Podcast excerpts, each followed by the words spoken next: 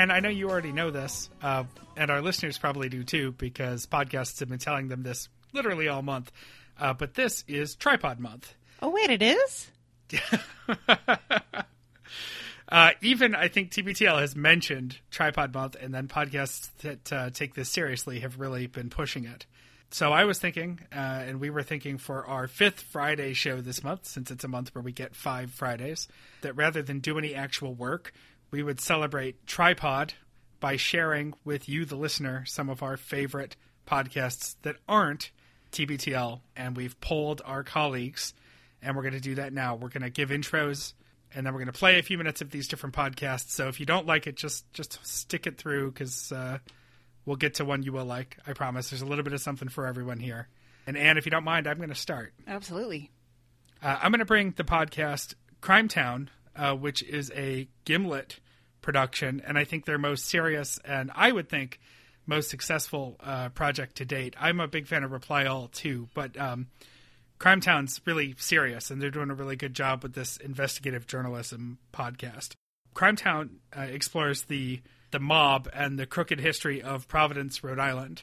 And the reason that it fascinates me is because we only moved here a few years ago. And I always had heard that Providence in Rhode Island was sort of where the mob was, and I knew there was a big Italian neighborhood, but I never knew any of the real history. And now, listening to this show, they'll mention landmarks of places I'm going or am or driving around as I'm hearing them mentioned. And uh, the sons often of people who were these big mob lawyers and stuff are now like current legislators in Rhode Island, and it makes me realize that the history of all of this is not that far removed. It's really compelling. They do a really good job telling the stories. They've sourced a lot of their information from books written by Rhode Island journalists and archives from the Providence Journal and the Providence Library. And it's just some really great stories. People may have heard of Buddy Cianci, the twice thrown out of office because he was convicted of crimes by the FBI and DAs. Uh, mayor of Providence, and uh, they just do a great job. And it's hosted by Marc Smerling and uh, Zac Stuart-Pontier, the guys who did the Jinx, and they bring that same intrigue to Rhode Island. So we'll start our Trypod episode with a clip from Crime Town.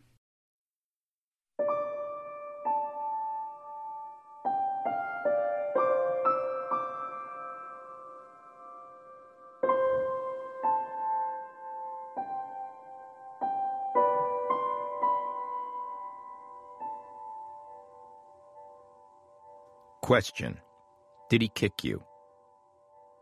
Answer Yes. Question Where did he kick you? Answer On my right chin. Question Did he try to burn you with a cigarette? Answer Yes. Question Did you have a cigarette burn on your face after the incident? Answer Yes, in my left eye. Question At some point, did the mayor swing a fireplace log at you? Answer Yes. This is a transcript of grand jury testimony from a victim of a brutal assault. An assault committed by the mayor of Providence, Rhode Island. Yeah, that's right, the mayor a mayor in his ninth year in office, a mayor named Vincent Buddy Cianci. Good evening. A statewide grand jury has indicted Providence Mayor Vincent Cianci on charges including extortion, kidnapping, and assault. The mayor of a major American city kidnapping and torturing a guy. Weirder still is what happened next. Buddy ran again. And he won. You know, he was a gentleman besides his faults. You know, everybody has faults. Buddy Cianci died earlier this year. His body was laid out in City Hall, and people here lined up to pay their respects. He did so much for this city, and we all love him, and we're all going to miss him. There was, there was nothing wrong with what this guy did. I believe that he just loved Providence too much, so he fell into this hole that usually politicians fall into when you love something too much.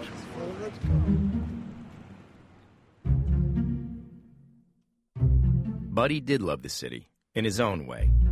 But his shortcomings went well beyond one little incident of torture and kidnapping. There were criminal investigations, accusations of corruption, drug scandals, even a five year prison sentence. But we'll get to that later. The question now is why so much love for such a flawed man? Well, for people here, Buddy's faults weren't all that shocking. Because the thing you got to know about Providence, the city that Buddy ruled for more than 20 years, it was a mob town. There was New York, there was Chicago, and then there was this little city in the smallest state in the Union, the third largest Cosa Nostra in the country. This is Albert Baraducci.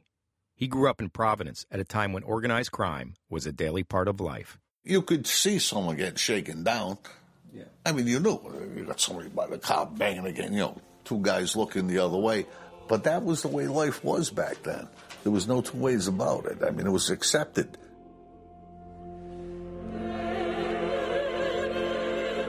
No one, not a politician or a priest, not a bishop or a bus driver, should ever be defined solely by their faults. At Buddy's funeral, the church is packed with people from his past. Cops, politicians, and judges sit shoulder to shoulder with crooks and ex cons. They all grew up together, attended school together, went to each other's weddings and funerals. That those in public office may promote justice and peace while continuing the work of our brother, Mayor Vincent A. Cianci Jr. Let us pray. Lord, in your divine, divine providence, hear our prayer.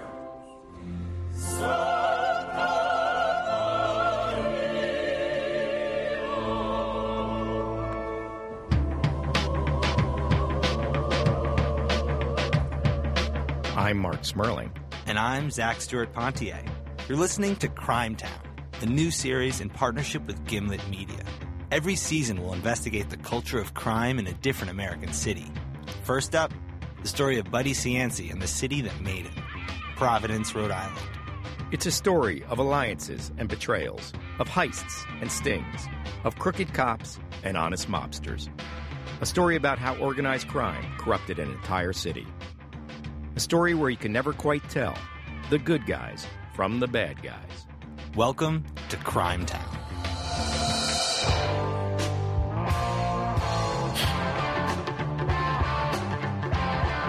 See, we get two governments in this country. We get the United States government and we get the government of crime. There's two objectives, I think, is to get the money and don't get caught getting the money. A lot of things are done that shouldn't be done, but they're done. That's the way the city of Providence is run. Got to learn that corruption was a part of the culture here. We hit him with this 2x4, burnt his eyelashes off with a cigarette, told the kid he was going to cut his head off. I don't think they understood how deep the corruption ran.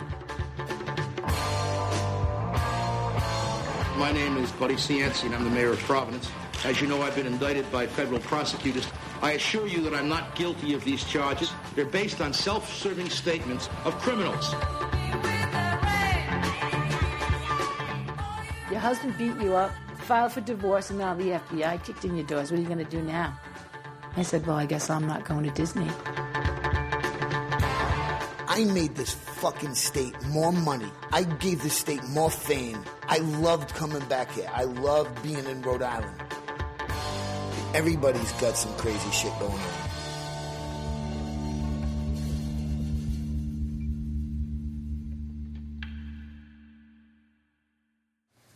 Well, first of all, let me thank you for inviting me. This is one of the few free speeches I've given in the past. we appreciate it. They called me and they asked me, Do you believe in free speech? I said, Of course. They said, Well, you're giving one. This is a recording of Buddy Cianci at the end of his career at an event to promote his autobiography, just a few years before he died. He's bald, stocky, with bags under his eyes. Life has worn him down a bit, but he's still the same old Buddy. He laughs at himself, cracks jokes, works the crowd, and tells funny stories about starting out as a young prosecutor. Well, I used to be in charge of the organized crime division for the Attorney General, and my entertainment was I would listen to the wiretaps at night. there was a bookmaking operation going on, and And so I was listening to the tapes, and this one woman is saying to the other woman, Do you know, my boyfriend said that these phones might be tapped. And she said, Don't worry, my boyfriend told me what to say if the cops come. the other one said, What's that? And she said, My boyfriend told me to plead the fifth commandment. This time that Buddy's reminiscing about, more than 40 years ago, that's when our story begins. Buddy is fresh out of law school, younger and thinner, with a lot more hair. He's just beginning his new job as an assistant attorney general, and a case lands on his desk. A case that will launch his career and put him head to head with the most notorious mob boss in the country. It's a murder case.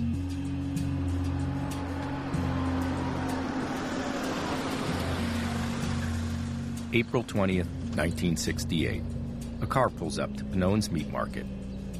Two men, Pro Lerner and Bobby Fairbrothers, sit up front, wearing masks. Pro Lerner had a double barrel 12 gauge shotgun, and Bobby Fairbrother's had a Springfield rifle. That's former Providence police detective Robert Stevenson. The gunmen get out of the car and cross the street. Inside the market are the targets two wise guys, Rudy Marfeo and Anthony Melei.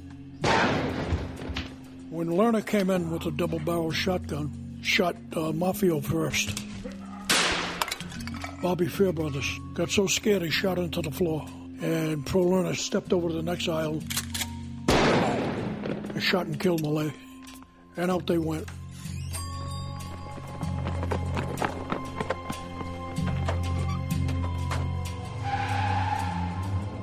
The masks and the guns and everything they dumped down on Comerford Street down in the freight yards.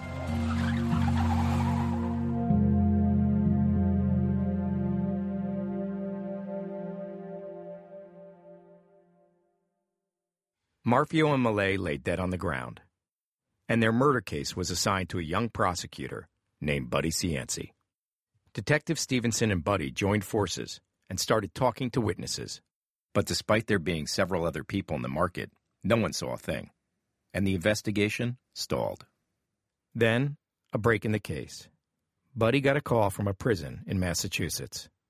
A witness was talking about the murders. The witness was Red Kelly.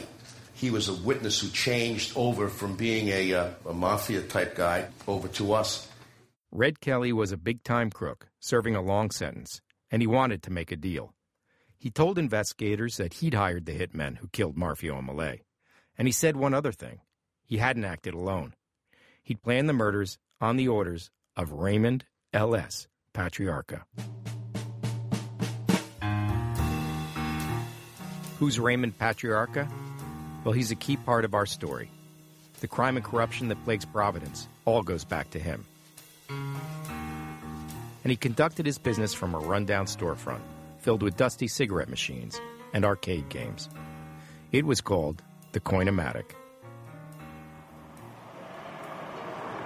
What was this? This was a Coinomatic. So this had been a coin vending store, but actually the uh, headquarters of New England organized crime.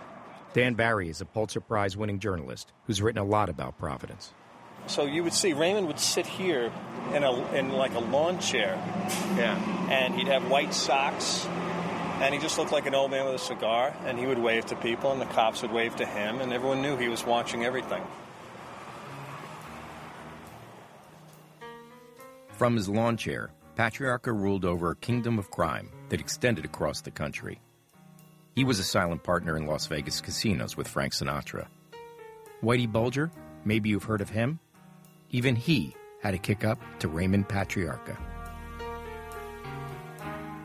And if you ran a card game, or a prostitution ring, or a numbers racket pretty much anywhere in New England, a portion of your profits went to the boss. I don't care what you did. You want to go break somebody's window, you, you got to get permission from Raymond.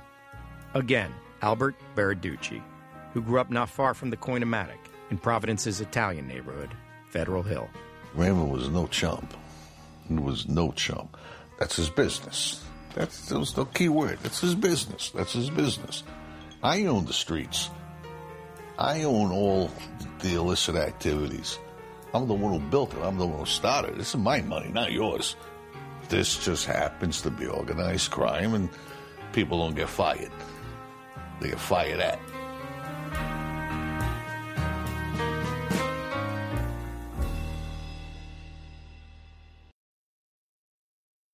So I cheated. That was just the first few minutes of the first episode of Crime Town Divine Providence. This is one of those so called prestige podcasts. And so it was easy enough to just to give you the first few minutes. Uh, but I thoroughly encourage you to go catch up on the whole thing. It's an easy binge to catch up. And why don't you take us to your pick for Trypod Month? And this is also sort of, anyway, a crime based one.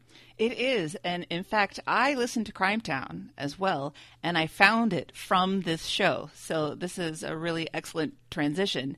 So this is a show that I ran across by chance. It's called Crime Writers On. And after I finished watching Making a Murder, did you ever end up watching that? No, I I still need to, and I have really mixed feelings about it because I followed the narrative arc of everyone right liking it and then the backlash of it, uh, and so I feel like I missed the boat. But I really should go watch it at some point. Well, something I think that happened to most of us is that after I finished watching Making a Murder, I turned off the TV and I thought, I have got to know more. I was just really thirsty to find out more information from all the troubling uh, things that had been raised by that documentary. So I went online and I read all the articles I could, and then I started looking for interviews or podcasts. And I ran across what at the time was a pretty new show called Crime Writers On. And the concept when these people started the show was as a panel discussion of Serial.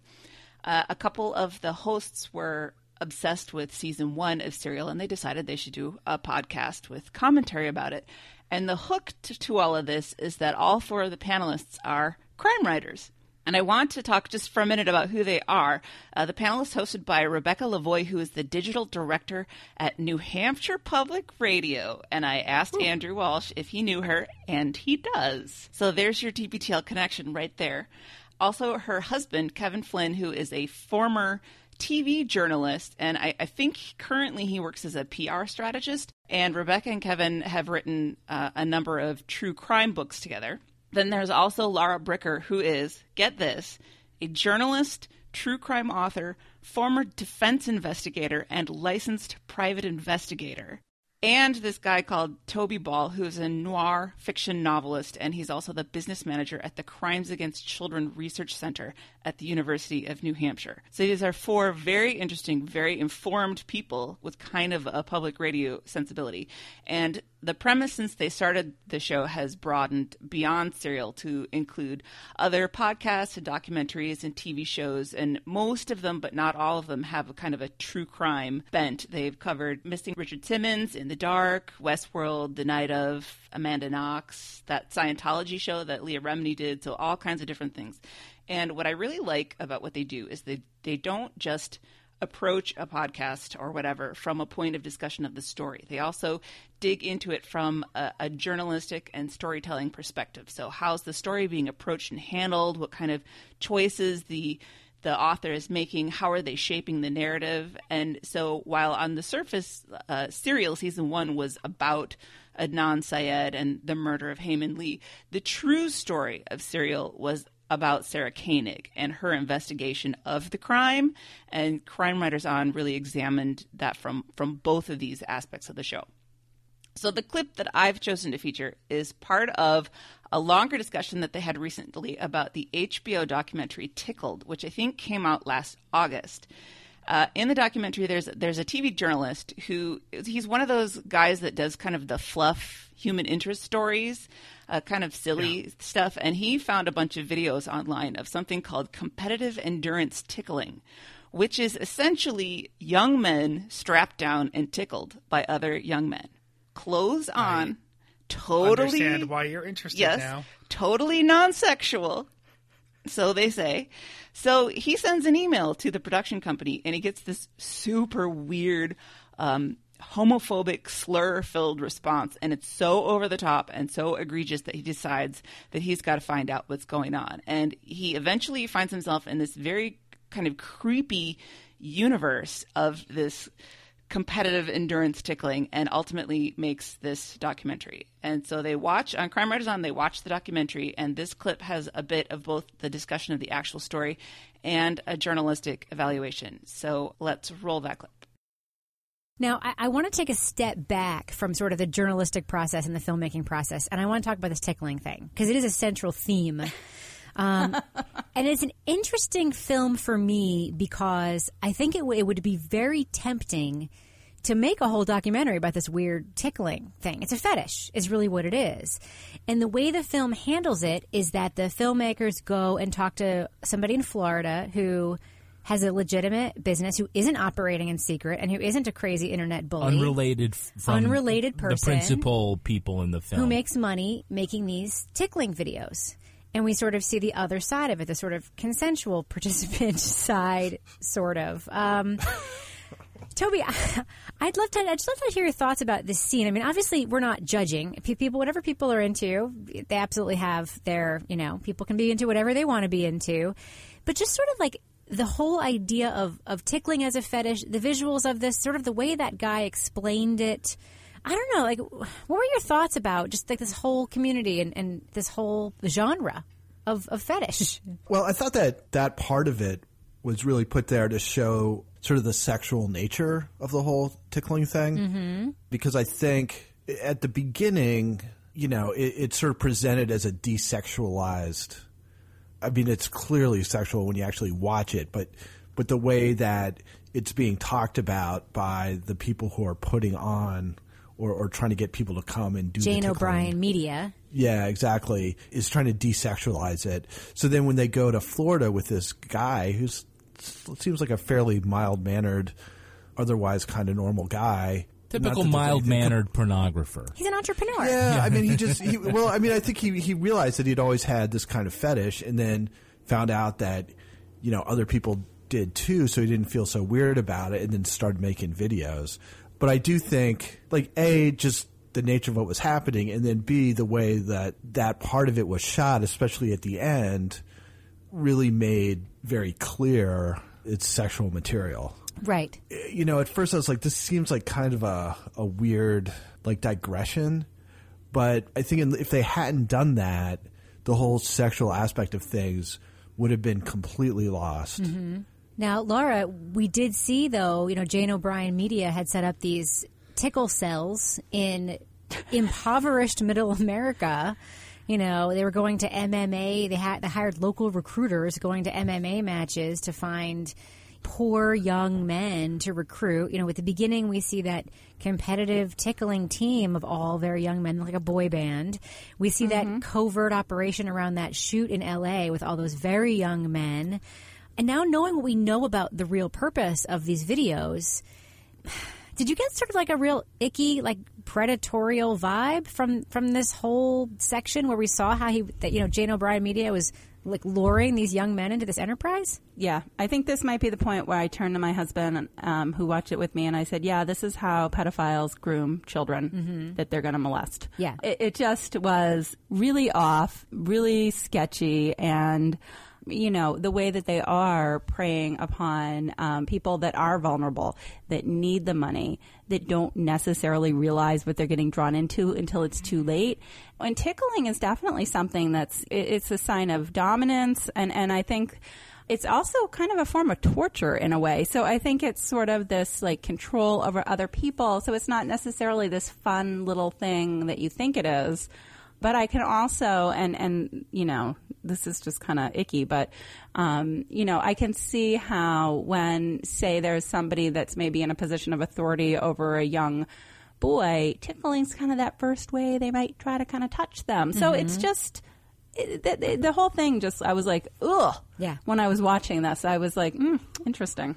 I think Jerry's the Jerry Sandusky stuff involved tickling in the shower. Yeah. Oh. Yeah, it Yeah, is. It, see? it, it is actually a form of dominance because it is something that, like, you know, and even if you think about like when you tickle your kids, like when they start to get really uncomfortable, like you stop. Like it's funny for you, but it's clearly not funny for them. After you know, after a certain, you know, you stop. Of agony. Yeah, and this, this fetish really seems to be about the point at which you you can't you, you're not stopping because the person is literally tied down. dominant. That's what Yeah. the fetish seems to be based on, right? Yeah, you, you know, in general, for the through, through the entire documentary, any sort of sexual aspect to the tickling is is kind of played down, and the part where we go to Orlando and meet this other guy who's not eh, related to Jane O'Brien Media. And is doing this on his own. I think it was important because it goes to motive. Why? Why are these videos going on? Because they weren't very clear in the beginning. This isn't a spoiler the videos that are being made are not being sold. They're not being advertised. They're not being advertised. No one is subscribing to them. It doesn't appear like they're making any money off of them. Right. And large sums of money are being doled out for people to come. Right. So this, you know, is where the plot thickens and as to, okay, well, why? And having, uh, you know, a quasi-sexual component to the act and the videos is something worth pondering. But there, there are so many larger questions about how this empire was formed, what their real motives are, how they're financed, why are they so eager to go after anybody that they see as a perceived threat, including, you know, a soft news journalist from New Zealand who wants to do a, a funny documentary about them. All they had to do was say, no, we're not interested in participating. Right. And usually that's where most stories die. Yeah, I mean, They didn't have to go like all Burgermeister Meisterburger on them and then decide, oh, yeah, well, we got to. it's like, oh, okay, I think there's something around. What's going on As here? we saw in the documentary, though, this happened to a lot of other journalists and a lot of other people who had. Mm-hmm. I mean, there were the one sort of question I still have is the like unbelievably sophisticated computer hacking skills that seem to be involved in part of the uh, recrimination. How would the whoever is behind this take down the computer network at a university? I mean, there's like a lot going on here that I have questions about. But Kevin, I have a more practical question for you because you said something during the documentary that is a good like journalistic slash pop culture thing that I just Mhm. don't know a lot about. There was a stakeout at one point in a documentary, and outside of that production studio in Los Angeles, where all those we saw all those young men kind of going in as if they'd been recruited, trying they think Mhm. they're trying out for a reality Mhm. show or whatever, and there's that super creepy sound. You can hear the laughing from outside the building. Yeah. But then they decided to go ahead and like we're gonna, we're going to go in, which is a scene I think we've seen in so many like reality based TV things like Uh-huh. Cops or remember that show Cheaters. Yeah, uh, 60 Minutes. exactly. Yeah. To catch a predator, you know, we Yeah. sort of see that. But you sort of had you were like, no, no, you're not doing it right, guys. Like, what is the right way to do that? if you're staking out a, a location, you can either sit tight Mm-hmm. and do that in silence and slip away in silence without them ever knowing. You can kind of the little art of war here. You could also kick down the door and go in and and rush them and Literally uh, kick on the door, just walk in. walk in, cameras rolling. Yep. What's going on Let them here? kick you out on camera. Let them kick you out on camera. See what's inside, or you can pull a punch and do the and do the thing that is the worst result of either of those situations, which is what they did. Storm the castle, but not actually go in the door. you wouldn't do that. I, yeah, there's no point in storming the castle, telling everybody you're here, and then not doing anything. So I don't know if this clip makes anybody want to watch this documentary. This is one of the times when I'm like, damn it, I don't have HBO. I got to figure out how to get my hands on it. Um, but it sounds like a very, very creepy, strange situation, and and uh, I really enjoy the thoughtfulness that they bring to it. It's it's a great podcast. It's full of uh, all kinds of different uh, different things for different people. They have uh, great senses of humor and I, I it's the podcast that I now do with my baking. Excellent. And a perfect transition because I have a solution to your lack of cable for HBO, and that is that once we're done taping this, I will give you Meredith's HBO Go username and password. Don't you think we should ask Meredith? Uh, Meredith, you're going to hear this. Uh, I'm giving Anne your username and password. Actually, I think they're Duff's, but that's fine. Um, speaking of Meredith, uh, we're going to go next to Meredith's recommendation. And uh, we had the other hosts write up a little something uh, because then Anne and I didn't have to share the spotlight with them on actually hosting this show. Right. And Meredith brings us this. Uh, she brings us a clip from an episode of The Adventure Zone And here's what she writes The Adventure Zone is a Dungeons and Dragons podcast created by the three McElroy brothers and their dad, Clint. You may know them from their other podcast, My Brother, My Brother, and Me. Before listening to this show, I didn't know anything about D&D and had no interest in it. So it took a few episodes for me to get into this show, but now I am completely hooked. The youngest brother, Griffin, creates story arcs that last around 10 episodes each, in which he builds a scenario, and the others work together to reach a goal or solve a mystery or right a wrong. It's funny, creative, and improvisational. And as the story arcs continue, the personalities of each character get more interesting and fleshed out. Here are three fun facts about the universe they've created. There is a city called Rockport where every resident is Tom Bodett. Travis's character, Magnus, has a pet goldfish named Steven who lives in a magic snow globe. And they gear up before each new arc at a store called Fantasy Costco, which is staffed by Garfield the Deals Warlock. The clip I've brought is from episode 4 in the first campaign called Here There Be uh, excuse me, Here There Be Gerblins. The three heroes, Magnus, Taako, and Merle, are in a cave with their employer, Gundren Rockseeker, and they are in the midst of a battle with a villain named Magic Brian, who has a vaguely German accent.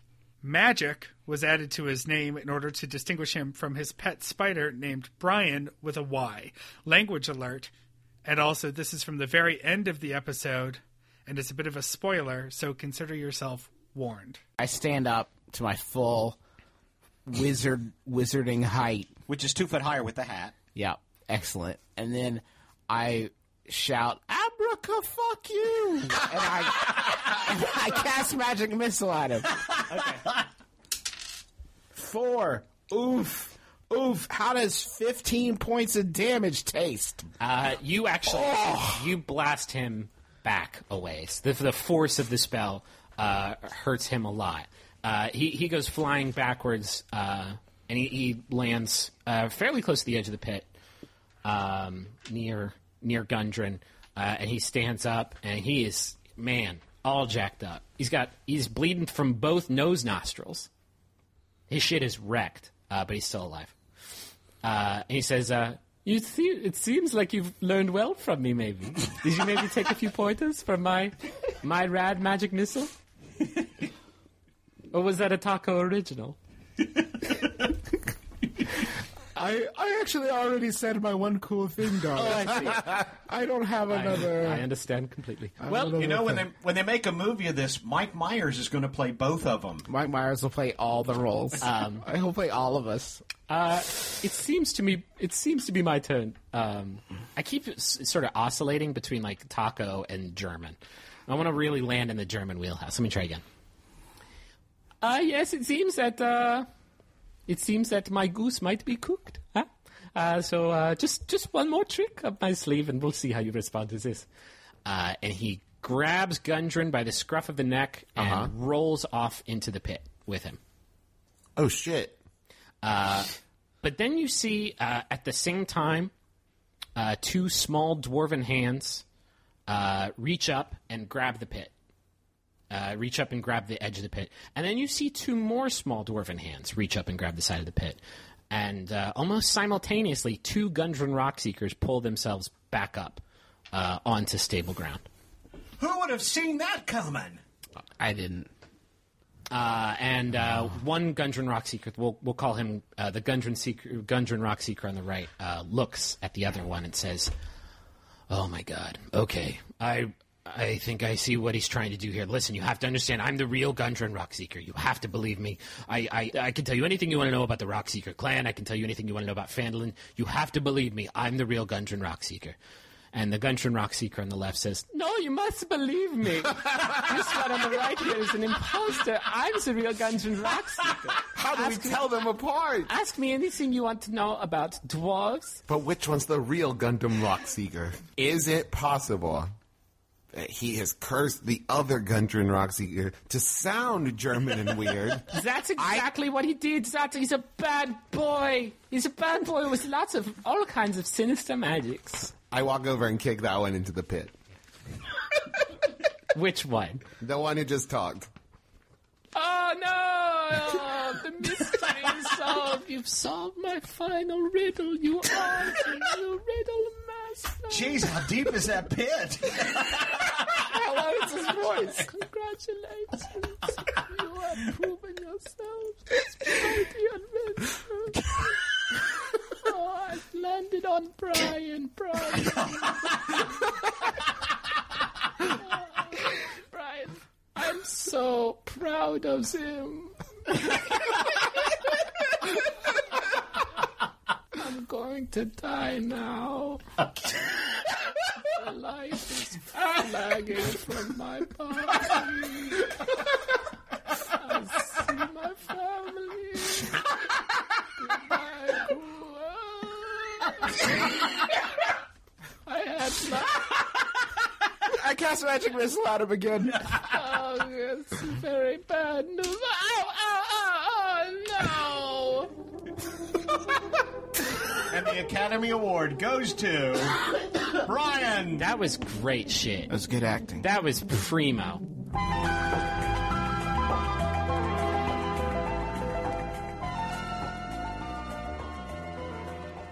I was surprised how much I enjoyed this clip, considering I know absolutely nothing about Dungeons and Dragons. Yeah, I I started listening to a few of those a while ago. It just it didn't quite take for me. Sometimes you know how you have to let something grow on you, and I had so many other podcasts in my feed that I let it fall. But I really do want to go back to it because they're they're so funny. These guys, they just have uh, really random senses of humor, and they can make comedy out of anything.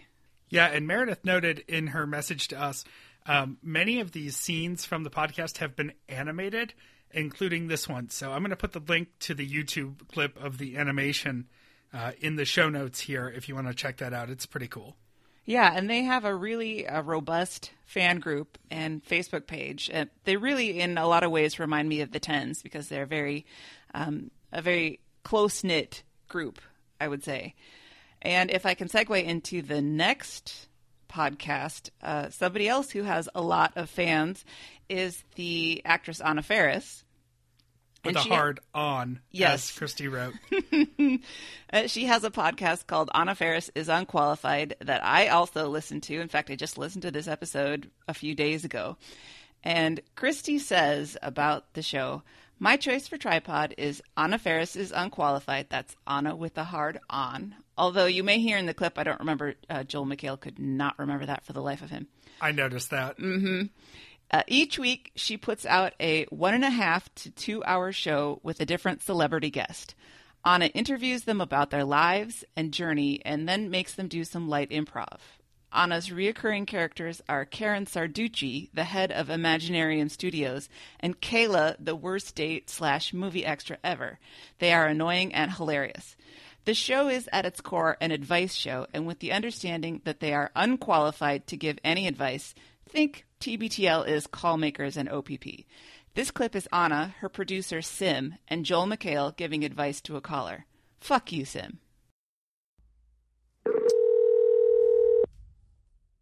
I don't know anything either. Sim, I Except just for got, that except I just, I, I just got handed it the and I page. haven't, I don't, Hello? Michael. Hey, Matthew. Matthew. Matthew. That's Joel McHale. But first, meet Anna. Hi, hi, how are you, Matthew? Matthew, Good, uh, you do you know who Anna Faris is? Oh, yes. Do you know who Sim Sarna. Sarna. Sarna is? Joel's trying to make Yes, a I weird, do. he's, okay, where are you going here, Joel? Have you ever heard of the movie Spy Kids 4?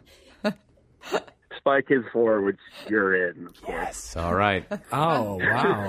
Yeah. Nice. Michael's done his research. He has. And some some random TV show, I think, too. All right, good. That's. I will take that is the, possibly the best thing I've ever heard. All right, so you've got some Oh my relationship god! Yeah. advice? So Matthew, I mean, you're faced right now with this interesting decision regarding your ex girlfriend. Give us a little background. Okay, so kind of to sum things up, um, me and my girlfriend started dating almost three years ago. I was a junior, actually junior in college, um, and she was still a senior in high school. What's her full name? What's that? No, don't listen to him. Where does she live? What's her address? He's been hazing me so hard. All right. Hey, Joel. Maddie, keep going. Quiet. So you broke up a while ago, and you were in college together, and then what happened? so kind of. So She's were still in college. Um, yeah, she's still in college. We were dating for a while. Um, I'm out of college now, and I graduated in December. And Congrats. so, kind of a few months before that, thank you, thank you, nice. Um, a few months before that, um, my parents offered me a decision to make for a graduation trip, kind of as a present, you know, and everything like that. Very grateful for them. So um, I asked her to come during the time we were dating, and we kind of had everything planned out a couple months ago. Um, flights are all paid for. This is in June, so about four months from now. Um, we'll be gone for three weeks, and then about two of those weeks um, will be spent together, just us two, during the trip. That's in France and Italy. So um, just recently, we had a two-week break. Uh, that was her decision. For the break, you know, she thought we should just kind of grow on our own, kind of work on ourselves individually. She thought we'd become kind of too dependent on each other. So I agreed to it for her request. You know, I want to respect what she wants to do.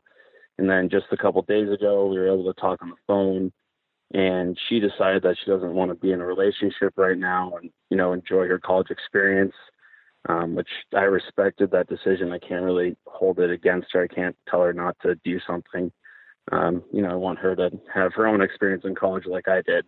Um, so the question is, there's kind of a couple to them. It's you know how should as we're trying to become friends now, trying to you know stay as friends, stay in contact. What what what would be the decision to make for the trip? You know, Oh, it sounds like it'd be great if you brought her along, dude. Well, okay, so Okay. so well, No! no, yeah, I know. Here's the thing. Here, Joel doesn't understand human emotions. I, I just feel like they're unnecessary. Um, but but uh, he just gave me like a wicked Jim Carrey glare over there. It was pretty, Oh. no, it was amazing. It was No, thank you. Um, Thank you. I'll take but so she still wants to go on the trip. Why? I mean, because it's is it just simply Europe, or is it to be with you? Like, have you examined her? Have you asked her about? She wants to go as friends. That's what she told him. yeah, about it. Yeah, yeah, yeah. yeah. She's a So horrible I've, person. I've asked her. I, I want to make sure that she's going for the right reason still. Yeah. And when I've asked her, I, I said, you know, I want you to go because you want to be with me and like have a good trip with our family and have an enjoyable time in Europe together. And Hold on one second. yes, I'm going you to know, she wants scream. to Is go your son with up, me. Anna? Is he awake? All right, hold on. Your name Well- is Mark or Matthew. Matt? Matthew. Matt. Matt! Are you an idiot? Are you an idiot? She wants He- wait, wait, wait, yes, but he loves her still. Oh yeah, but it's over. He's- Don't you, you're just Well, gonna I- I- torture yourself. I do- further. Yes. I do That's think- like getting like. Well, here's a- oh, I had my appendix out. Oh, really? How was it? Oh, it's still. They're still taking it out. No, no. I'm only having parts of it taking out. It's it's a it's a 12 step process. I completely agree. I No, completely right now, right now, Matthew's thinking that there's a chance that he may be able to get back together with her if he brings her on the trip with him, and I think that's a terrible idea. I do too. I think also uh, you gotta be in Europe single, man. Not on like not trying to woo, not be being worried about this girl's feelings and stuff. Um, but I I think I think She should be put on I a think- raft and shoved down the Colorado River. You need to tell. I think you, need. For even going like, we could just go as friends. It'll be fun. We can both date each other, uh, you know, other people while we're there in Europe. dude, dude, are you uh, okay? Uh, uh, I don't know. You obviously listen to this podcast a lot, right? Hey, Yes. All right, so you've heard it before, yes, which is why he's calling it. right? Which is really nice of you. Thank And you. you I take it as a compliment too, Joel. Wow, this is now you're seeing a side of Anna. and awe that you but if I assume most of your friends are going, are you fucking crazy to kick that lady to the curb, save that money, then you go, you take that, you take it to Rome or you take it to Florence or wherever you're going, and you have a nice big meal and say, Thank God I am not with that woman anymore who just wanted to go as friends. That is a That's terrible lame. idea. Yeah. And It she is. is Yep. she is a uh, selfish person. If you break up with somebody, it's broken, and it will be a really bad thing if you allow her to walk all over you by paying a tr- for her trip to go to Europe with you. She's. I'm getting too worked up. She's using you. Don't No, do you're it fine. again. Keep If you, uh, if I hear about you taking your ex girlfriend to Europe, I will fly to Europe and I'll hit you in the face with some sort of local bat. Like if you're in England, it'll be a it'll be a Cricket bat. cricket bat. If it's Italy, it'll be a very hard piece of pasta. It's very thick. But uh, but are you? If this is move on, it is time to meet a nice Italian lady, and you're going to France too. Yeah, Yeah, there you go. And you're going with your family. with the family for about a week, and then after that for about two weeks. Was the on my own- arrangement going to be you were going to sleep in the same hotel rooms together?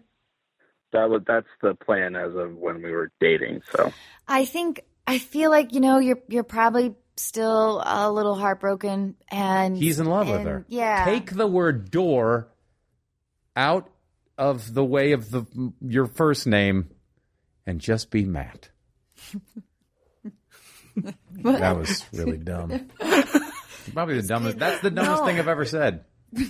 I, It, So, was, it was funny. It was a good joke. No, it's a terrible joke. Doormat. Doormat's funny. Now, see, you had to say it out loud to confirm the joke. Makes it even worse.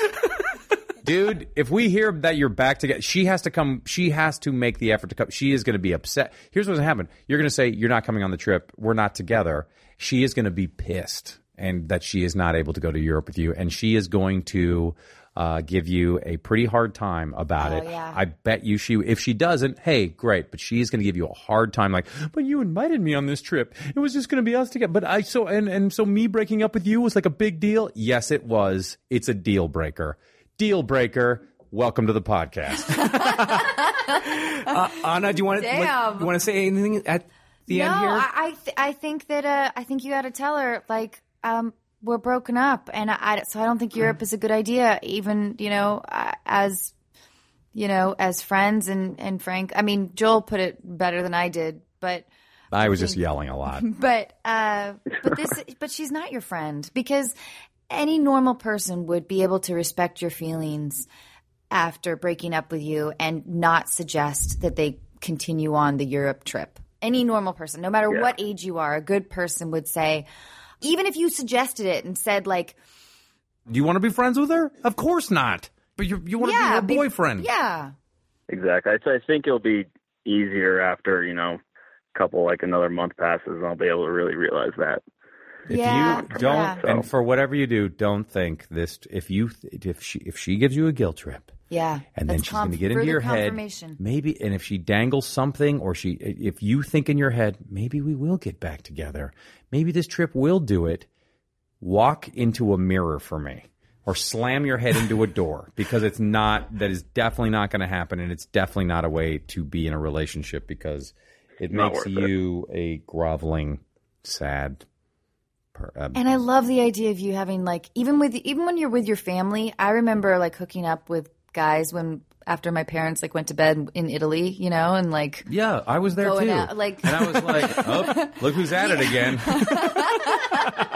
I was their uh, Yeah. personal assistant for many years. I- French Frenchy Faris. That's what they called me. I So would, would you would you suggest like just traveling on my own after Yes. you know, Yeah. Alone. family? yes, alone, Yeah, definitely. I went to Italy for a uh, a, a month by myself, and um, It's- it's, it's- it's a wonderful way to grow up. it, it It's- really is. And and also uh, this your your family is going to Italy as a group, then sending you out alone or with not with just take the money. But it's a luxurious, wonderful problem, and that uh, most people don't even get near Europe and or any or travel anywhere because everyone has to get a job and support themselves. But uh, you are in a luxurious position where your family is very cool in taking you. So uh, don't take that for granted and uh, go Yeah, enjoy that. And uh, but know that you're in a you, uh, for whatever reason your dad and mom were able to make enough money to send you you over there with them, and so. Uh, so there you go, and uh, you can find you can go all to all the spots that Anna, uh, Anna, Ina uh, got together with dudes. Uh, the Trevi Fountain, uh, Yeah. the uh, the, uh, the the Capitol Sistine Chapel. Capitoline, the Sistine Chapel. oh, that was hot. Yeah, Um, but No, but I, I, and also to that point though, I think that uh, if you could imagine right now, go being in the, those hotel rooms with her without fighting or without any drama, I don't that I, that to me is not a world where that exists. Yeah, Um, she's so- going to go out without him, and then Right. you'll be sitting there in the hotel room going You're- like, your trip "Now I'm in Italy, being miserable, stringing this stupid huge, thing along, massive likelihood that she will ruin your trip. and your life." So, when are you going on this trip? Uh, middle of June. Okay, so are you doing a podcast in early July or late June? Hell yeah. All right. So your requirement is to call this podcast back in early or uh, right before We'll say, you yeah. go on the trip or, or right after the trip. Right Yeah. after, sure. And if you go on that trip with your ex girlfriend, uh, they're going to have me back. Yeah. Yes, of course. I will be shooting a movie in Gibraltar at that point. Well, we'll, we'll, I we'll will- Skype you in. I don't Skype. You don't Skype. No, Okay. I can't. You'll fly that. in. He's gonna fly. He's gonna fly in from. I'm going to sure. fly in just for it, so we can yell at you. That sounds fair. Okay. That's fair. If you're in Gibraltar, though, you could probably just hop over easily. True. But just hop into Morocco and then run around. No, well, yeah, just fly. You could just bop Yeah. over to Italy. I'm saying check in Yeah. on Matthew. And No, I'd rather come back here. Okay. hey Matthew. The wine and the yeah, Russian. Matthew. Matthew, thank you so much. So much. Matthew, Oh boy. don't be a loser. It's tough, and you know what? The heart it'll like it'll get better with every day. You know, like the the Of course. your heart will become more and more numb. Matthew, this is this is the right. we are. Don't worry. Eventually, you'll lose great. all feeling and be a robot. Thank you, Matthew. Thank you, Matthew. Thank you guys We so love much. you. Really Have it. a great time in Europe. I don't love you. I don't guys really know you. Thank you so much. Bye. 23. All right, bye. Bye. Whoa. Can I just say that I really like Sim, but it's an in joke for the podcast that Anna says "fuck you, Sim" and pretty much every episode. So I thought Christy just figured it would be hilarious to make me say that. but it's a great podcast. She is funny and warm, and she is the most grounded and normal celebrity you could ever possibly come across. And she really seems to care about the people that she gives advice to. So I, I that's another show that I really enjoy. That's great. Uh, another slick transition here because uh, speaking of Christy uh, means we can talk about her husband, Jeremy. That's that's a good transition, right? Absolutely. Yeah, sure, we'll take it. So, uh, we had Jeremy also do this, and in fact, Jeremy submitted a podcast that I almost submitted as well.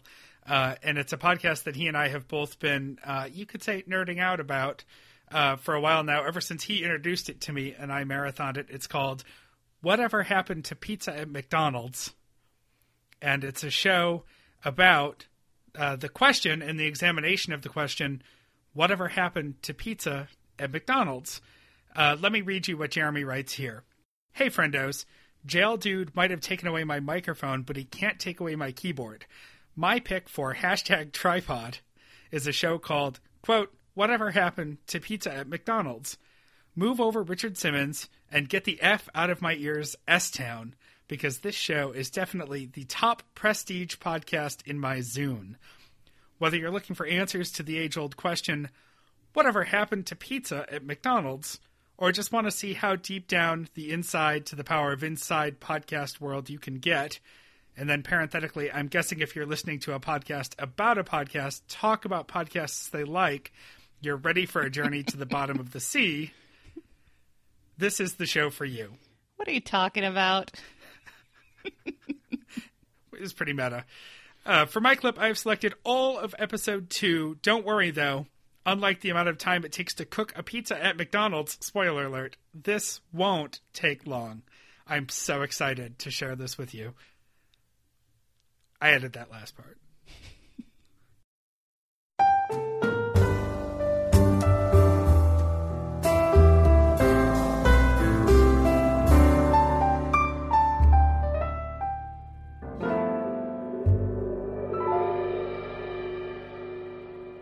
Welcome to Whatever Happened to Pizza at McDonald's, a podcast where I ask the question, Whatever happened to the pizza at McDonald's? A proud part of the Panoply Network. I'm your host, Brian Thompson. Let's call McDonald's and see whatever happened to their pizza. Hello, McDonald's. Hi, do you remember when McDonald's used to serve pizza? No, I don't remember. You have a good night. Thank you.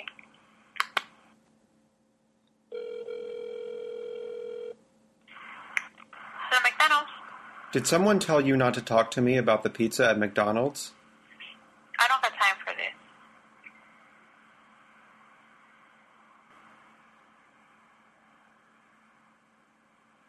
Okay, thank you. Leonard McDonald's, this is Ashley. How can I help you? Hi, do you serve pizza? No, we do not. Do you remember when McDonald's used to serve pizza? Um, no, I do not. Do you know who I could talk to to get more information about when McDonald's served pizza? Um, you could probably go online and look that up, or um, you would probably have to call tomorrow during the day. What would I look up online? I, I mean, you could look up online McDonald's. When did McDonald's serve pizza? I mean, sir, I don't even know that we ever served pizza. I believe you did.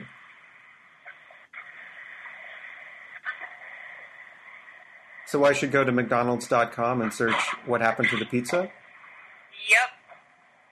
Okay, thank you. Yep. McDonald's.com. Search. Whatever happened to the pizza? No information. This week's episode of Whatever Happened to Pizza at McDonald's is brought to you by Casper Mattresses. Have you ever slept in foam? Now you can. And sleep is what you'll have, because these mattresses are foam. I'm going to get one as soon as they take my other mattress away. The man wouldn't pick it up because it's too stained, but another man might. Casper Mattresses. Sleep on a phone. Thanks for listening to Whatever Happened to Pizza at McDonald's. Subscribe to us on iTunes and follow us on Twitter at Pizza at McD's for breaking news, updates, or just to get in touch. Do you know what happened to pizza at McDonald's? Do you remember it? How did it taste? Please get in touch and let us know. And come see whatever happened to pizza at McDonald's live at this year's Now Hear This podcasting festival in beautiful Anaheim, California. For tickets, go to nowhearthispodfest.com slash pizza at McDonald's and tell them I sent you. Thanks to the Panoply Network for hosting the show. Check out other great Panoply podcasts, like the Downton Abbey Spoiler Special, Mom and Dad Are Fighting, Quiet, The Power of Introverts, and much, much more. I'm Brian Thompson.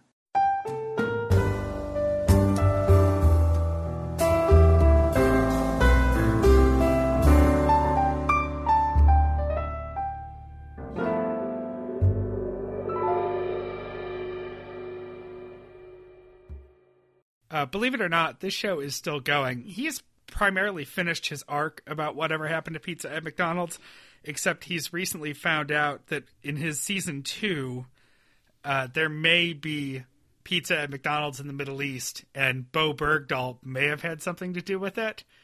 So his podcast journalism investigation is taking him down a Bo Bergdahl rabbit hole for his season two. Interesting. Which is pretty great. Uh, and I actually gave $10 to his Kickstarter to go to Pomeroy, Ohio to try pizza at the Pizza Hut that still has uh, Pizza Hut, rather, the McDonald's that still has pizza. Uh, and I gave it in the name of Little Red Bandwagon. So we are all donors to that last podcast. And I am sure glad about that. Phyllis is a producer, so that's a good transition from Jeremy. Yes, indeed. Um, Phyllis has two commitments in her listening life TBTL and Howard Stern. And so, how many hours a week do you suppose that is, Bobby? Like a Um, hundred? based on, yeah, based on how busy Phyllis is, she finds more hours in the day than I thought existed. I don't know when she sleeps. So she doesn't have a whole list of podcasts that she listens to, like the rest of us losers that don't have anything going on. Um, but when she finished listening to all the TBTLs ever, she started listening to another little podcast that actually that Jeremy was on called the Takedown Podcast. And then there was also this guy Mike who was also on the Takedown Podcast. I think. Yeah, that- you may have heard of him. yeah, he had two legs at that point, though, so that's imp- an important difference. And um, this is actually a little bit before Jeremy came on the show. It was for the first hundred episodes. It was Mike and his uh, partner Matt, and this is what Phyllis says about the Takedown podcast. This podcast taught my seven-year-old that swearing is funny. You may know Mike had a podcast for a couple years called Takedown. His co-host was Matt from Denver, who sent Jen and Sean their Spanish lessons back when TBTL was on the radio. In this episode of Takedown, Matt's sister Mo presents a list of their dad's quote raggedy ass snack game. You got roasted hot dog on a tortilla or a piece of bread. You got 7-Eleven nachos, smoked almonds. You also have potted meat on saltine crackers. Now, do you remember this extra tidbit though, Mo? He would dip in on the drawer that was like the junk drawer. Yes, with hot sauce. Yes, with the no, no, no. Fuck you. Don't even try to fucking front like this was hot sauce. This shit was the fucking KFC bucket of fucking buffalo wings that you used to be able to get. You're Would- right. You would come with a fucking tube of hot sauce that you could. that you could sit there like some fucking parolee in a halfway house. and fucking take a bite and then put your half-ass dab of hot sauce and take another bite. this trife bitch would save them shits in a drawer for for his potted meat sitting there all regal. Wait a minute. Potted this potted meat. Did either of you ever partake of oh, the Oh recipe? God. M- Mo, don't try to fucking front. You know we dip. This is why I fucking didn't even like. I almost feel like I owed it to meat to stop eating it after the upbringing that I oh yeah, I mean, you know, you have little kids around. You got fucking potted meat. Yeah, fucking you. You want some of that shit that Dad has? What's that shit? I want to get in that. Well, how did y'all not like? Most people they pattern themselves after their parents. You guys seem to really z- zag where he zigs. Well, we got real uppity when we got older because um Because we went out and the saw other the thing fucking with my dad world. is that like he if you even put any kind of like spice in Oh, yeah. anything then he claims everything gives him Uh-huh. heartburn. Oh, you should have heard this shit. This fool was trying to fucking spout when he was here last. We made, we made like, cause, you know, we don't cook with meat. So like, we, we made every effort to get this bitch to eat what we were eating. Oh, I can't hardly eat cucumbers anymore. They give me heartburn. Fucking cucumbers. Yeah, ninety nine percent water. Oh, they fucking gives me heartburn. The romaine lettuce. Ooh, that gives me heartburn. That's that's um that's his go-to excuse for not Yeah. branching out into any other kind of cuisine that hasn't been processed 45 times. Let, let me ask you this: Is he a beer drinker? Please. Well, the- Mo, I'm sure it's on your list. Do you remember the fucking cans of Vienna sausages that Dad was oh, putting that's back? on here. Dad, my dad used to take a fuck like Vien just and and again either Ritz or just straight out the fucking can and He didn't get on the Ritz game until we were much older. When Yeah. we were when we were younger, it was Zesta all Yeah. the way. Oh, I'm sorry. No, not uh, yeah. How dare I? Yeah, no. This was some Zesta or some. Uh, what were the other one? Saltine. That was his. Mhm. That was his jam. Was the uh, the saltine with uh, the the red box? Because if you got the blue box, which was the low sodium ones, you get all in his feels. There should be a, a relabeling program for saltines that you just read carbs.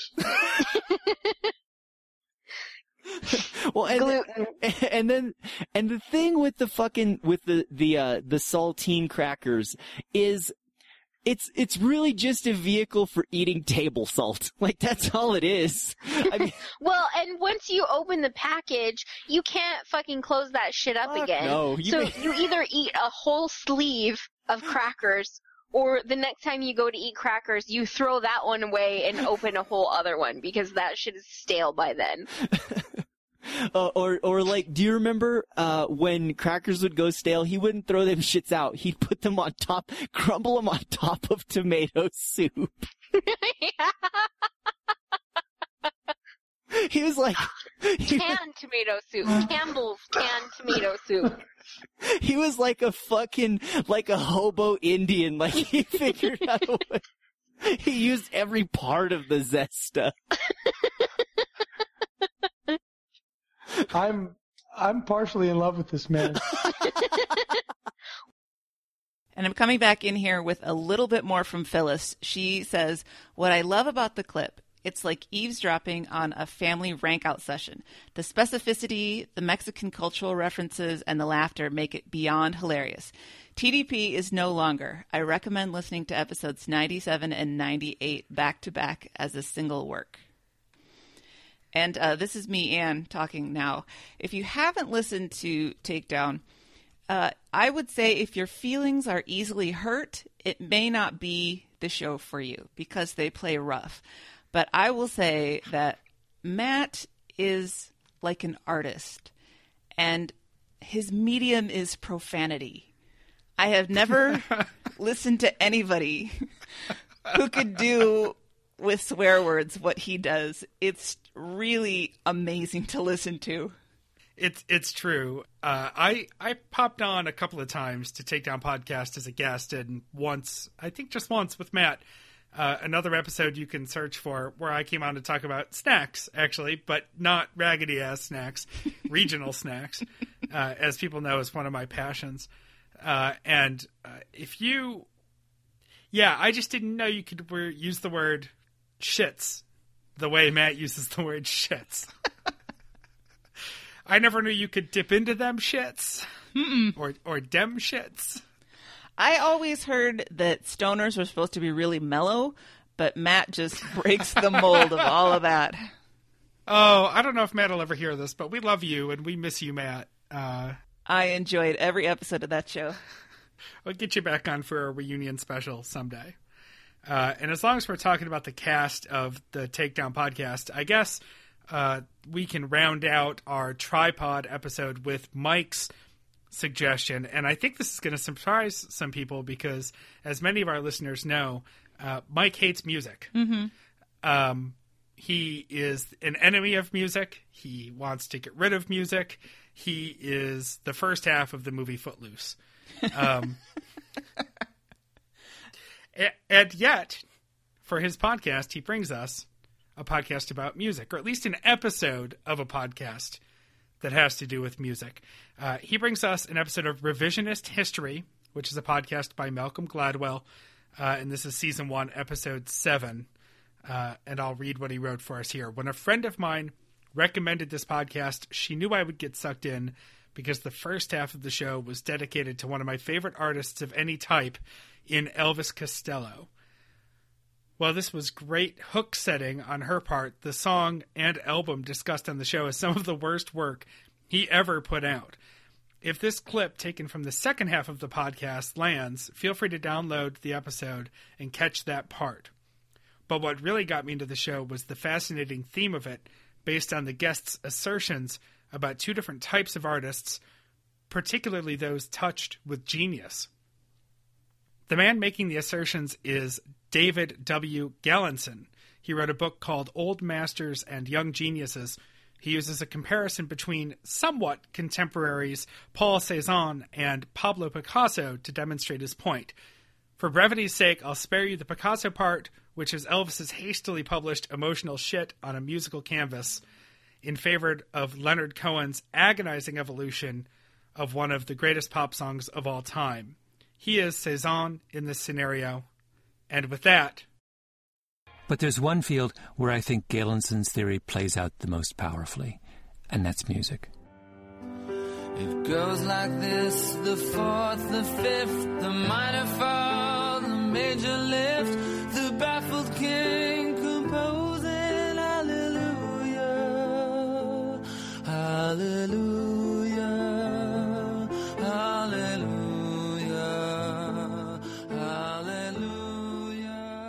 That's the song Hallelujah. It was composed by the Canadian songwriter Leonard Cohen, but basically everybody has done a cover of Hallelujah. Rufus Wainwright, U2, Jeff Buckley, Bon Jovi, John Cale, Bob Dylan. I could go on.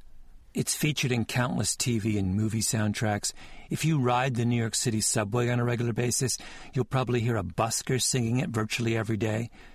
Like a good Canadian, I go to a Canada Day celebration every year at Joe's Pub in Manhattan, where local artists sing cover versions of Canadian songs. Every year, someone does a version of Hallelujah, every year it brings down the house. And here's what's interesting about that song it is so not Picasso, it is Cezanne, textbook Cezanne. A few years ago, the music writer Alan Light wrote an absolutely wonderful book, an entire book on the song Hallelujah. It's called The Holy or the Broken, and one of the big themes is how peculiar Leonard Cohen is. He's a poet, a tortured poet.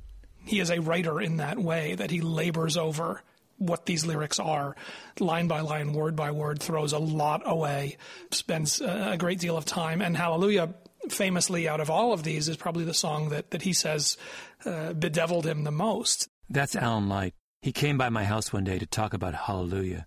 He sort of was chasing some idea with this song and couldn't find it and just kept writing and writing and, and depending when he tells the story, wrote 50 or 60 or 70 verses which is for this song. which is, I, know, I mean, you, you've been writing about music for many, many years. Have you ever heard of a musician who wrote 80 different I don't, I don't think so. I mean, and I don't know what that, I don't know if that means variations on verses. I don't know if that means entirely, like, how much of this is exaggeration, matter. but it doesn't matter. It's at a whole other It's a whole other level. Well, there's the famous story that, uh, you know, Leonard Cohen and Bob Dylan have this kind of mutual admiration thing. And apparently they met up in the 80s. At some point, they were both in Paris and they went to meet at a cafe. And Dylan said, Oh, I like that, that song Hallelujah, which is a fascinating piece of this story that really the first person who paid attention to Hallelujah as an important song was Bob Dylan. But he said to Leonard, You know, I like that song. How long did you work on that?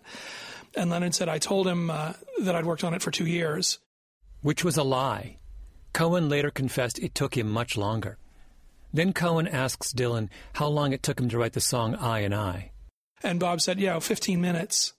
Dylan is Picasso. With Leonard, it's not the first thought, best thought school at all.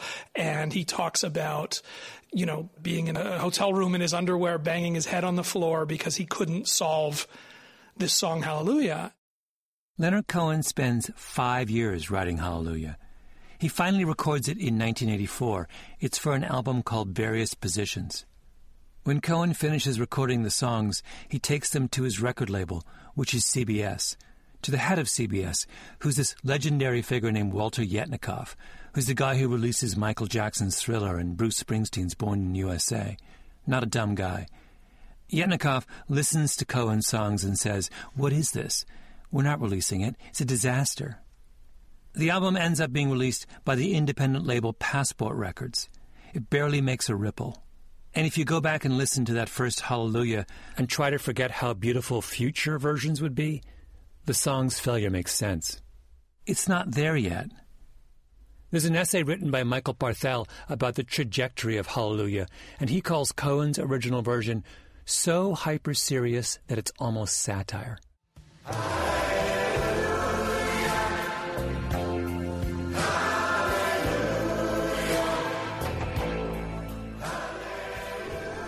Kind of turgid, isn't it?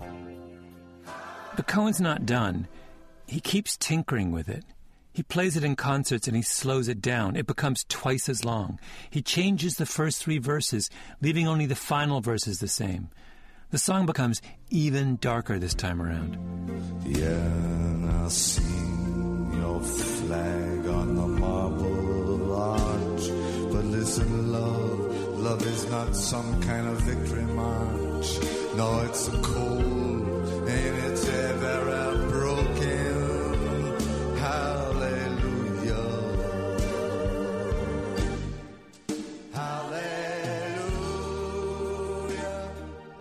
One night, Cohen is playing this version at the Beacon Ballroom in New York, and the musician John Cale happens to be in the audience.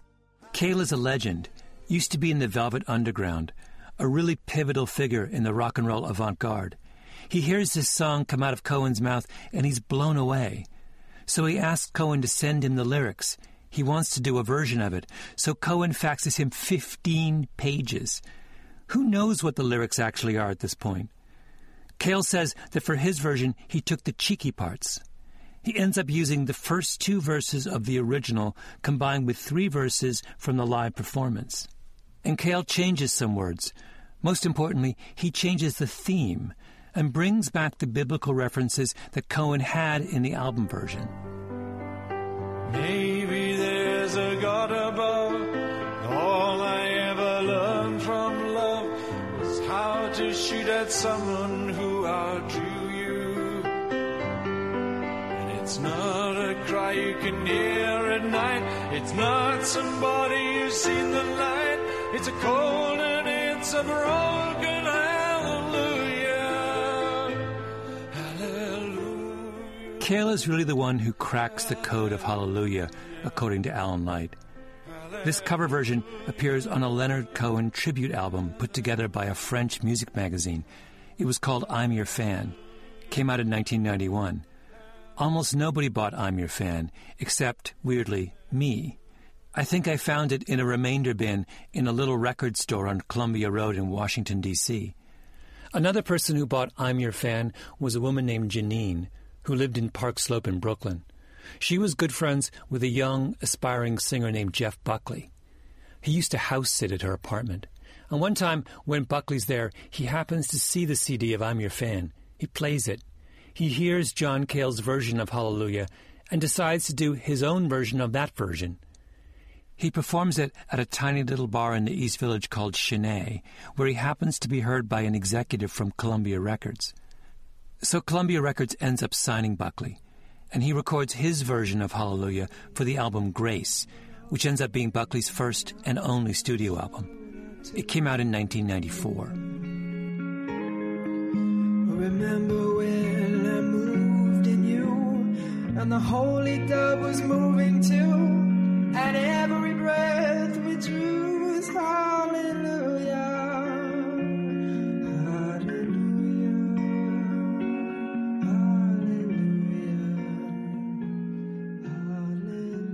Now, I'm guessing that Buckley's version is the one you're most familiar with. It's the famous one, the definitive one. It's not really a cover of Leonard Cohen's Hallelujah. It's a cover of John Cale's cover of Leonard Cohen's Hallelujah, only with Cale's piano swapped out for a guitar. And of course, Buckley swaps out Cale's voice for his own extraordinary voice. Hallelujah.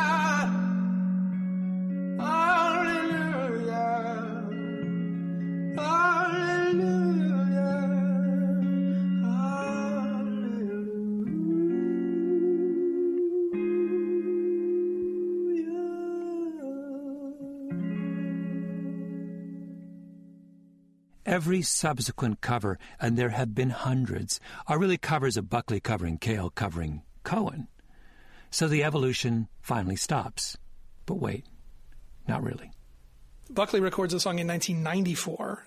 Still, nobody particularly pays attention to it. I mean, again, in retrospect, we think of Jeff Buckley as this very important figure and this big influence on Radiohead and Coldplay, and, but nobody bought Grace. Nobody bought Jeff's record when it came out. It peaked at number 160 on the charts or something. It was a huge disappointment after all the hype around him. So that didn't make it a hit.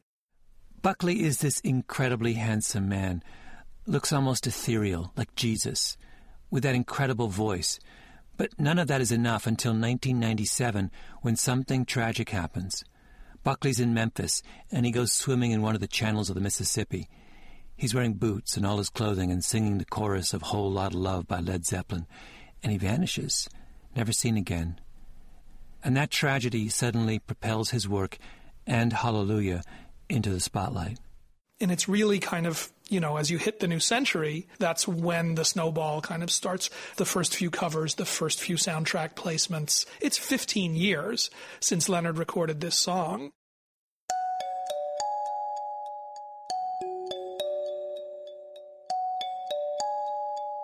Fifteen years. And think about how many incredible twists and turns that song takes before it gets recognized as a work of genius.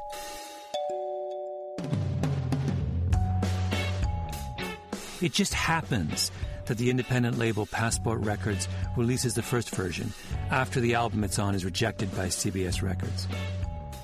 Then Leonard Cohen doesn't give up, keeps tinkering and performing new versions of Hallelujah. John Cale, one of the most influential musicians of his era, happens to hear Cohen doing that. He revises the song some more.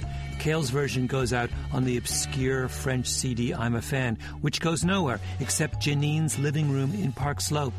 And Janine happens to have a house sitter who happens to play it, happens to like it, and happens to have an ethereal, amazing voice. Buckley's version goes nowhere until he happens to die under the most dramatic and heartbreaking of circumstances. And then, finally, we recognize the genius of this song. But think about how fragile and elusive that bit of genius is. If any of those incredibly random things don't happen, you probably would never have heard Hallelujah.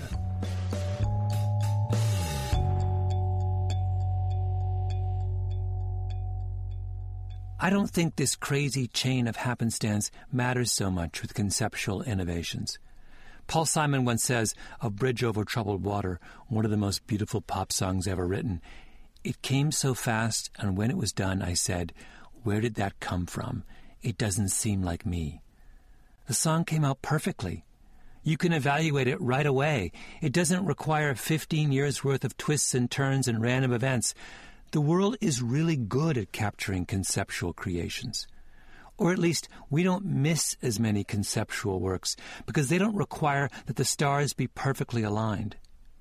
But if you're Cezanne and the first version you produce is just a starting point, and you never know exactly what you're doing or why or whether your work is finished or not, the stars really do have to be aligned.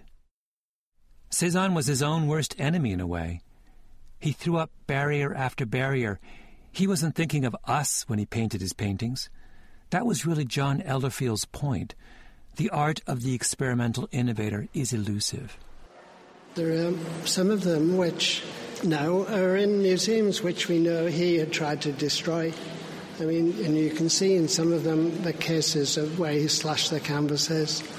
Why would he destroy his own canvases? You know, he had certain ideas about what he wanted to do and felt he actually never was actually getting to that point. Hmm. There are other paintings done much later where he simply abandons them. And Picasso said that, you know, what actually engages us is Cezanne's doubt, his uncertainty. He's, he's obsessive. Yeah, he's absolutely just totally obsessive. I have to say, after listening to this clip that Mike pulled, I already went back and pulled the entire episode into my podcatcher so I could hear the whole thing. I love Elvis Costello and I love this Leonard Cohen song, as many people do. Um, and I never thought about them in contrast the way this show did, but it's really interesting. This is a podcast for smart people. Yeah, I don't know if I can keep up with it long term, uh, but I really enjoyed it. I did too. Um, and with that, uh, that is uh, seven podcasts from the seven of us that we wanted to share with you. And we would love to hear about the podcasts you'd like to share with fellow podcast listeners. Post those on the Facebook page. Send us your emails at littlebitbandwagon at gmail.com. Tweet at us, all that good stuff. We're going to skip the rest of housekeeping today. So until next time, this is the next party. Oh, we love you, Jen. It's just two of us. You want to do nailed it together? Sure. All right. Three, two, one. Nailed it. Well, I heard there was a secret chord that David played and it pleased the Lord. But you don't really care for music, do you? Well, it goes like this the fourth, the fifth, the minor fall, and the major lift. The baffled king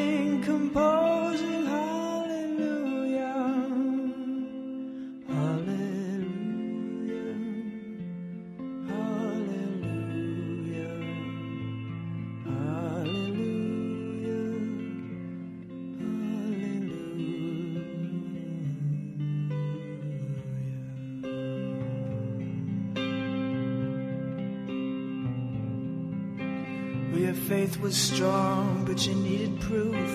You saw her bathing on the roof, her beauty and the moonlight overthrew you. And she tied you to her kitchen chair, and she broke your throne, and she cut your hair, and from your lips she drew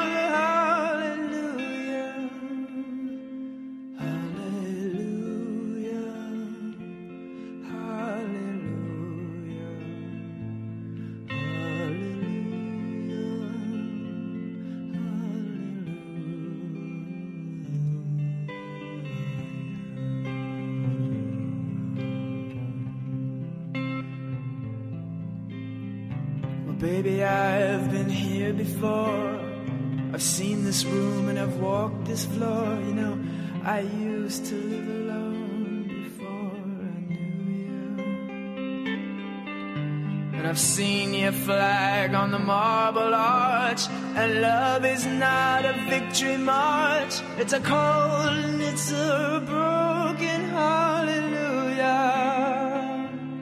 Hallelujah.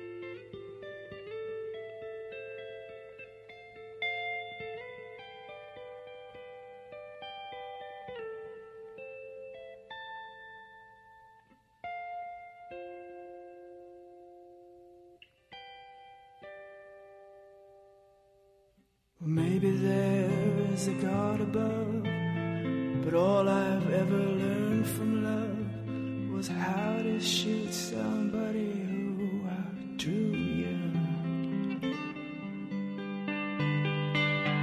And it's not a cry that you hear at night. It's not somebody who's seen the light. It's a cold and it's a broken